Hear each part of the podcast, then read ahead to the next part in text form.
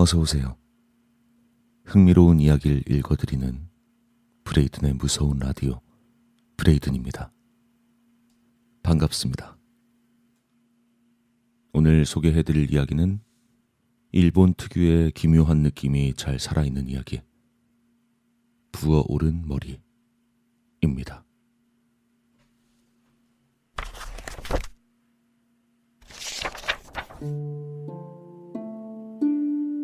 아직 살아계시긴 하지만 할아버지가 뭔가 이상하다. 처음 이상한 점을 느낀 건 10년쯤 전. 그러니까 내가 중학생이던 무렵이었다. 어느 날 문득 어쩐지 할아버지의 머리가 커진 것 같다고 느낀 게 시작이었다. 정말 조금이었지만 왠지 할아버지 눈에 초점도 맞지 않는 것 같아 보였고 눈은 사팔눈이 된 것 같아 보였다. 아무래도 걱정이 된 나는 어머니께 말씀드려 봤지만 엄마, 어머니는 할아버지가 전혀 모르겠다는 대답뿐이었다.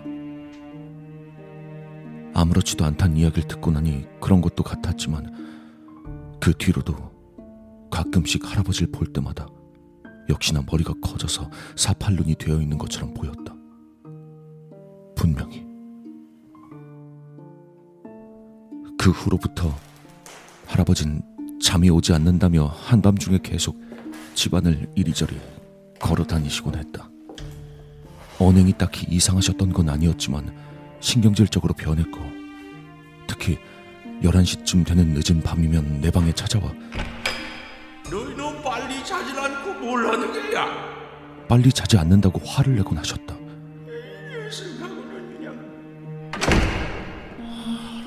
진짜 그렇게 화를 낼 때면 할아버지의 눈이 가운데로 쫙 쏠린다. 눈알 뿐 아니라 눈 자체도 옛날보다 가운데로 몰려서 굉장히 불안하게 느껴졌다. 몇 번이고 다른 가족들에게 이 이야기를 해봤지만 아무도 진지하게 들어주지 않았다. 할아버진 결국 수면제로 잠을 청하게 됐고 그러는 사이에도 머리는 조금씩 커지고 눈도 점점 이상해지고 있다는 생각만 들었다.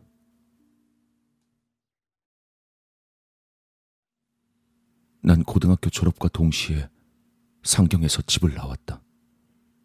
그리고 그 이후엔 집에 거의 들르지 않게 되었다. 솔직히 그런 할아버지도 무서웠지만 아무리 말해도 할아버지의 변화를 알아차리지 못하는 가족들도 내겐 전부 무서웠으니까. 그래도 전화는 자주 드렸고 다들 건강하신지 안부를 묻곤 했었다. 그런데 1년 전 집에서 전화가 왔다.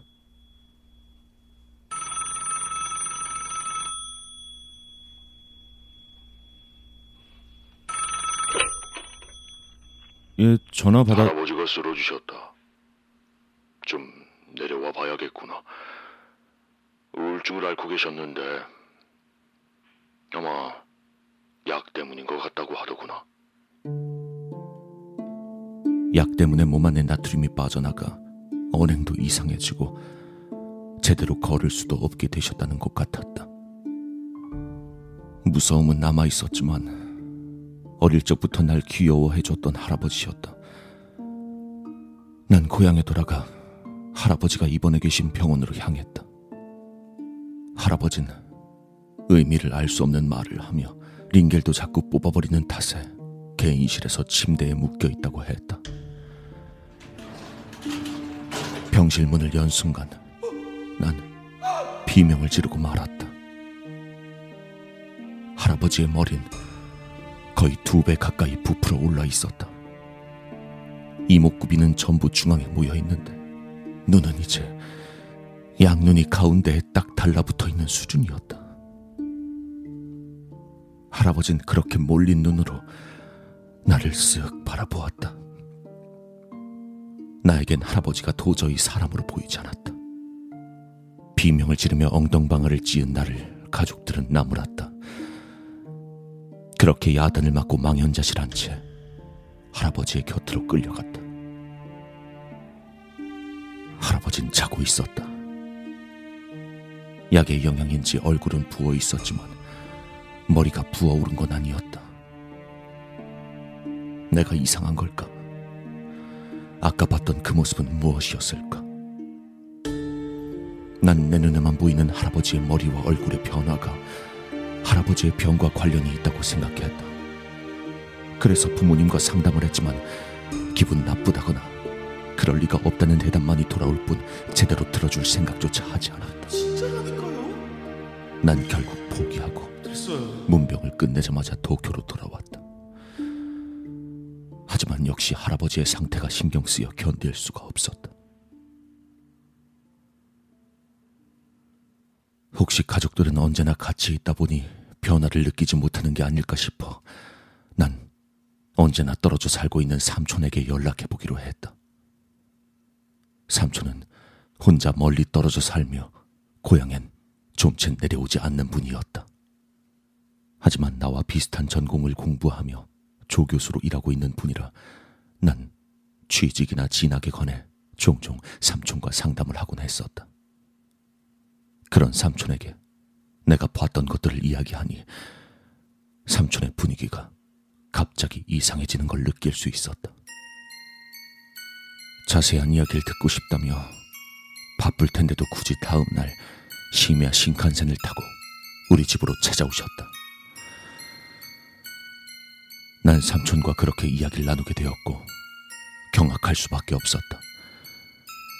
삼촌의 할아버지, 즉 우리 증조 할아버지도 만년에 똑같이 우울증과 뇌기능 장애를 앓으셨다고 했다. 그리고 삼촌에겐 증조 할아버지의 머리가 부어올라 얼굴이 이상하게 변하는 것이 보였다는 것이다. 증상이 악화됨에 따라 점차 머리가 더 부어오르는 것 또한 나와 같았다. 그리고 다른 사람들에겐 그 모습이 보이지 않는 것조차. 해결법이나 대처법은 삼촌도 모른다고 했다. 할아버지 돌아가시고 장례식 끝날 때까지 절대 집에 돌아가지 마. 죽기 직전 모습 보면 그 집에 두 번 다시 돌아갈 수 없을 거야. 나도 장례식에도 못 갈 것 같다. 가곤 싶지만 나 그런 꼴은 두 번 다시 보고 싶지 않거든. 내가 도와줄 수 있는 게 없어서 미안하다. 삼촌이 본 증조 할아버지의 모습이 어땠을지 난 상상조차 할 수 없었다. 할아버지가 앞으로 몇 년을 더 버티실진 모르겠지만 나도 더 이상 할아버지를 찾아가고 싶은 마음은 없다.